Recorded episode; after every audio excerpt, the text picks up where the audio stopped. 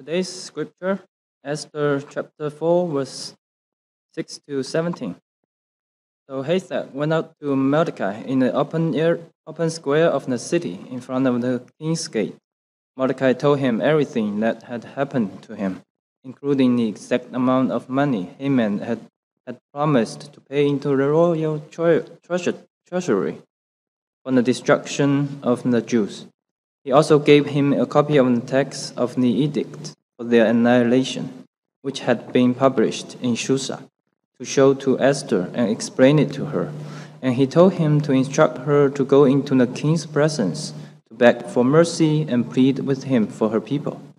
Hathach went back and reported to Esther what Mordecai had said. Then she instructed him to say to Mordecai, all the king's officials and the people of the royal provinces know that for any man or woman who approaches the king in the inner court without being summoned, the king has but one law that they be put to death unless the king extends the gold scepter to them and spares their lives. But thirty days have passed since I was called to go to the king. When Esther's words were reported to Mordecai, he sent back this answer Do not think that because you are in the king's house, you, along with all the Jews, will escape. For if you remain silent at this time, relief and deliverance from the Jews will arise from another place.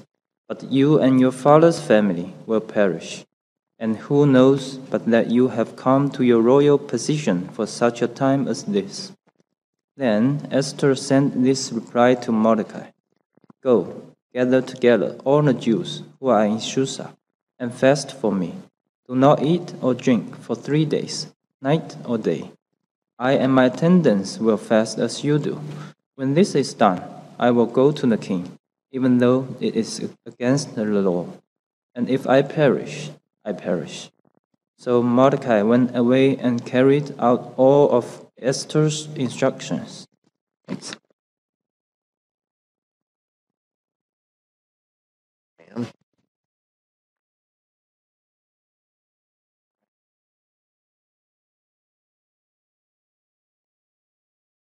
Thank you so much. So we uh, we saw our video earlier of the overview of Esther. We're going to drill down a little more into this passage. Um, you may ask why talk about Esther today. I, I mentioned it a little bit last week. Um, first of all, there's a practical reason. As I was working through our uh, series through the Gospel of Mark and, and trying to space things out, uh, I needed a spacer week, and so came to this week seemed like a good one. But it's also fitting for the occasion.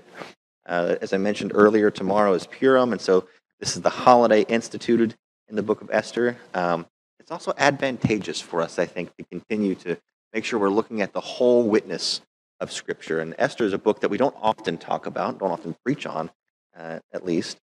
And so it's, it's helps us to grow an understanding of the whole witness of Scripture, value in celebrating what God has done in all seasons. But also, there are some parallels to Mark. Uh, so perhaps it should not be a surprise to find there are connections between the Gospels and Esther. All Scripture is fulfilled in Jesus.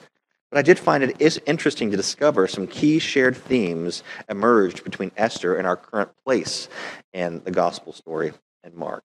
So last week we talked about the Syrophoenician woman. Esther also demonstrates this tension in the relationship between the Jewish people in a majority Gentile territory as well as the witness that begins to attract Gentiles to God. We'll see that a little bit in our text uh, as we, we dig into this today. Beyond that, Esther also demonstrates the sort of humble, self sacrificial purpose that characterizes Jesus' mission. Uh, next week, we will talk about Jesus' statement uh, to his disciples, telling them exactly what's going to happen to him in his ministry, that he will uh, he will have to die, and then three days later he will rise again. And then when they question that, he says, In fact, you also should be willing to take up your cross and to follow me. And so we see this uh, um, as we looked at this in the uh, kid story earlier. But I, I think this particular passage that we look at helps us to wrestle with that question of what it means to be faithful in trying circumstances. What does it mean for us to pick up our cross and to follow Jesus? What does it mean for us to follow him when times get hard? What do you do when Your boss asks you to do something unethical. Speaking out could risk your job. What do you do when a friend or a loved one is harming themselves or others with their words and their actions, but confronting them could risk ending or losing the relationship? What do you do when doing the right thing might mean losing everything? For Esther, it's whether to risk her status and her very life when her people are in danger. The circumstances and the actions will differ, but Scripture teaches us the way to life in every situation is humble, surrendered trust in the Lord. So I want to suggest a few applications uh, from this text that it can reveal for us today and how we can live this out. First, is to trust that God is in the habit of rescue. To trust that God is in the habit of rescue. I love the statement that Mordecai makes in verse 14 here. He says, For if you remain silent at this time, relief and deliverance for the Jews will arise from another place. He says more there, and we'll talk more about what that means for Esther in a minute. But I love what this reveals about Mordecai that he doesn't seem to doubt at all whether God will rescue his people. He may question how it will happen, whether he and Esther will be saved in the midst of it, but he trusts the Jewish people will be delivered somehow. Now, this is by no means the first time the people of Israel have been in dire straits. There's been famine, slavery in Egypt, wandering in the wilderness, barriers to entering the promised land, threats from Philistine and neighboring peoples, and on every occasion, God always brings deliverance in unexpected ways, sometimes with trumpets, sometimes with plagues, sometimes with parting the Red Sea. Um, more, most recently, the Esther, the Esther story at least, they had endured exile. And yet, even then, they saw providential care after the Babylonians were conquered by the Persians, and the Persians allowed the Jewish people to return to their homeland. Many of the past events of deliverance were much more overt. Things like I mentioned before, miraculous things, plagues, uh, you know, winning battles with just jars and trumpets, things like that. The events of Esther, though, they're much more subtle. We barely even see God mentioned at all through the, all of the story of Esther. Some things seem almost coincidental, but the fingerprints of God's providential care are all over it. So for Mordecai, the question is not whether they will be delivered, but how. So, what does this mean for us? It means that, like, how can we have faith with such confidence the same way that Mordecai does? How can we trust that God will rescue? We can remember. We can steep ourselves in the stories of God's faithfulness and deliverance. Old Testament and New, the testimonies of stories throughout Christian history. We can look to stories of faith that have gone behind us uh, uh, or come before us, as well as our contemporaries sharing stories with one another so that we can remember in every season that God is good, to tell these stories, to remember and to trust, and to let this trust guide us as we count the cost. Now, I stole that line from a, popular preacher, Jesus of Nazareth. In Luke 14, Jesus speaks some sobering words to the crowds who are following him, noting that while he offers life and life to the full, it comes at a cost. So in 14, verse uh, 28, he starts, he says, Some, Suppose one of you wants to build a tower. Won't you first sit down and estimate the cost to see if you have enough money to complete it? For if you lay the foundation and are not able to finish it, everyone who sees it will ridicule you, saying, This person began to build and wasn't able to finish.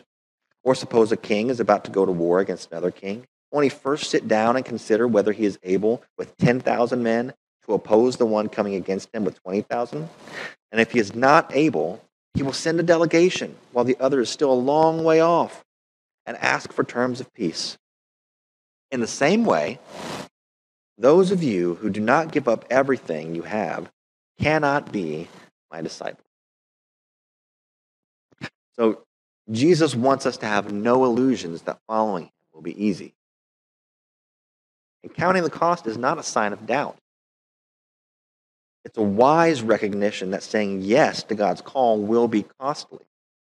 It means that our yes will be clear headed, prepared. We might still falter, but we will be much more resilient whenever trials come our way because we have we, we are expecting them when they come. So Esther rightly assesses the risk involved if she would intervene.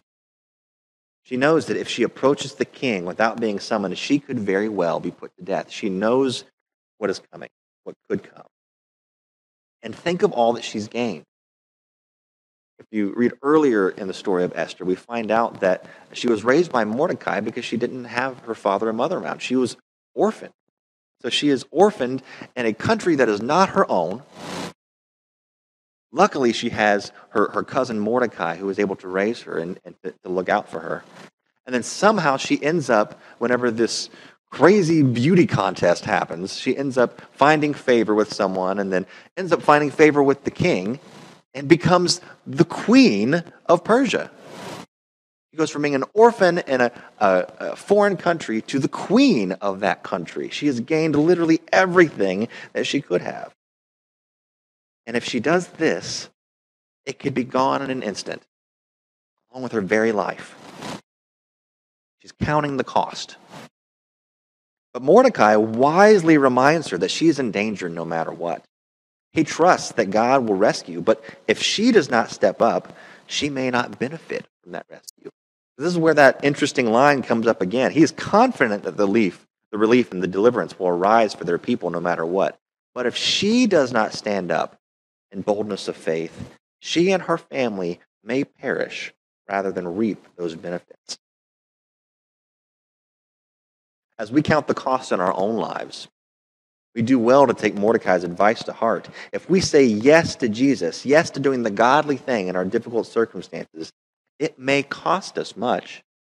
But what might it cost us if we say no? It reminds me of the quote from Martin Niemöller confessing complicity to Nazism by his inaction during World War II. He says this First, they came for the socialists. I did not speak out because I was not a socialist. Then they came for the trade unionists, and I did not speak out because I was not a trade unionist. Then they came for the Jews, and I did not speak out because I was not a Jew. Then they came for me, and there was no one else left to speak.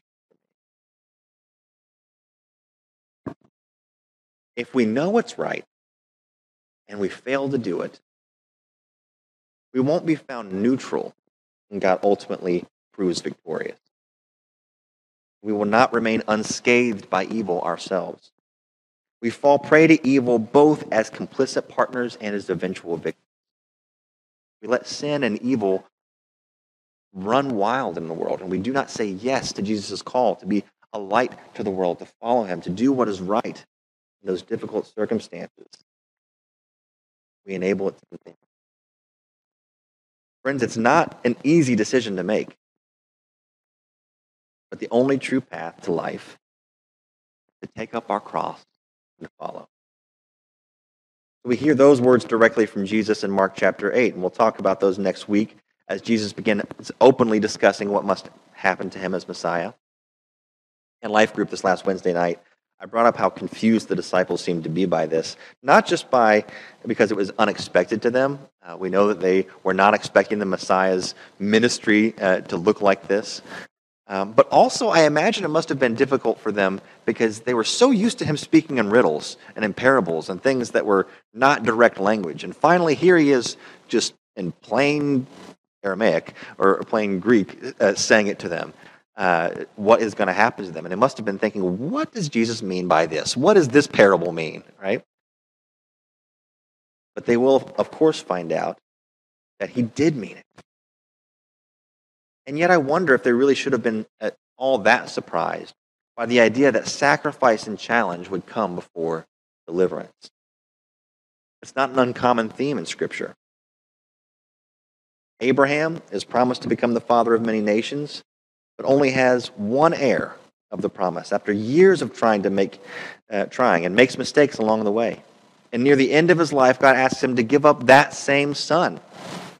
He must answer the question do I believe that God will make me a nation even if I sacrifice my son? God provides an alternative. Moses is charged with the task of confronting Pharaoh and leading his people out of Egypt. But he doesn't speak well. The Egyptians wanted him dead, and his own people considered him an outsider. He must answer, Do I really believe that God is with me? God demonstrates power. Gideon, David, Solomon, Isaiah, Jonah. We have many, many examples of this throughout the scriptures uh, of people following God only to smack into the wall of their own brokenness and doubt in the midst of it. And none of them break through it by their own ability, only by God's grace. Saying yes to God seems to always involve confronting challenges and typically overcoming, by God's grace, our own deepest fears and wounds in the process. So Esther and Mordecai, they were not responding to a direct call from Jesus. As we mentioned before, God is barely mentioned in this entire book. And yet, implicit in their conversation is whether or not they will follow in the same way that uh, way of the cross that Jesus lays before all of us. Will they follow the call to come and die, to die to self, to risk their lives for the good of others, and trust that God will provide? And Esther says yes. She says, Pray and fast for me for three days, then I will approach the king. If I die, I die. And the result for Esther is that her fear proves unfounded. The king does accept her, and there's a, this dramatic reversal in the rest of the book of Esther. Uh, the proud Haman is humiliated and destroyed. Her humble cousin Mordecai ends up taking Haman's place. Esther and the Jewish people and every part of the empire end up finding victory over their opponents rather than destruction. And in fact, her example and God's provision is so powerful that many end up converting to Judaism to make sure that they're on the winning side. So, in uh, I think I have the wrong verse uh, underneath here. It's actually eight, chapter eight, verse seventeen. But it says, "In every province and in every city to which the edict of the king came, there was joy and gladness among the Jews."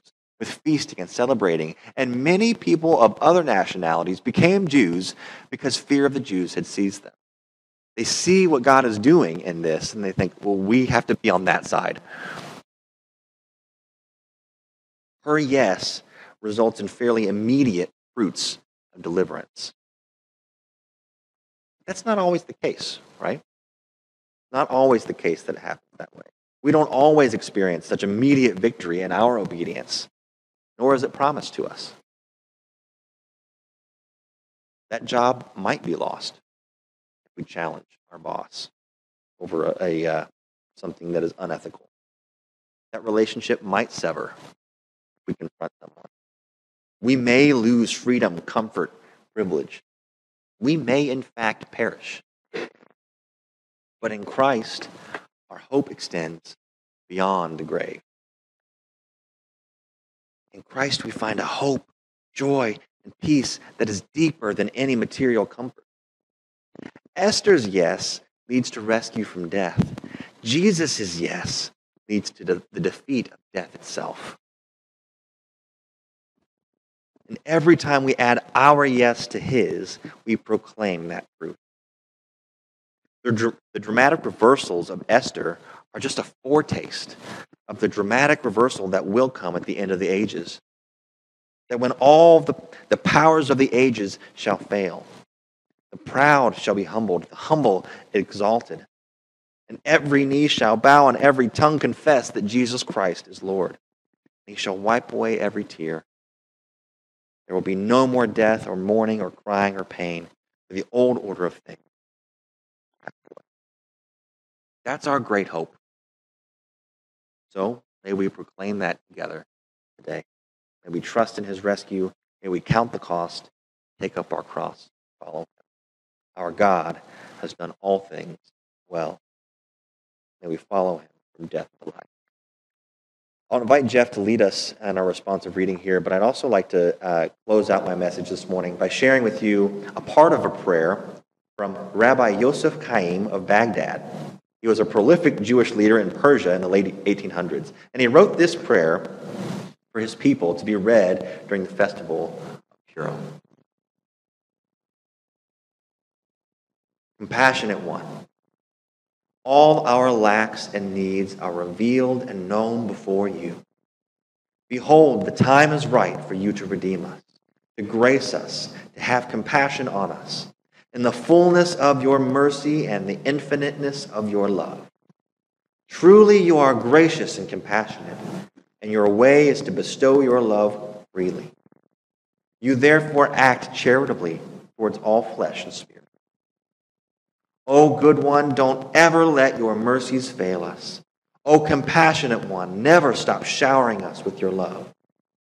May the words of my mouth and meditations of my heart be acceptable before you, Adonai, my rock in this world, my redeemer throughout all. Thanks again for listening today to sermons at Smoky Row Brethren Church. If you enjoyed this message, would you consider leaving a rating or review or share a link to it on your social media page? All of those things can help to spread the reach of this podcast and make this resource accessible to more people for their spiritual growth. Or if you believe in the mission and the work of our congregation and want to support what we're doing, you can give online at smokyrow.org/give. Link available in the show notes. All of our ministry work is funded by the generosity of people like you. Until the next time, may the peace of Christ go with you wherever he may lead you, and the peace and the power of his Holy Spirit. See you soon.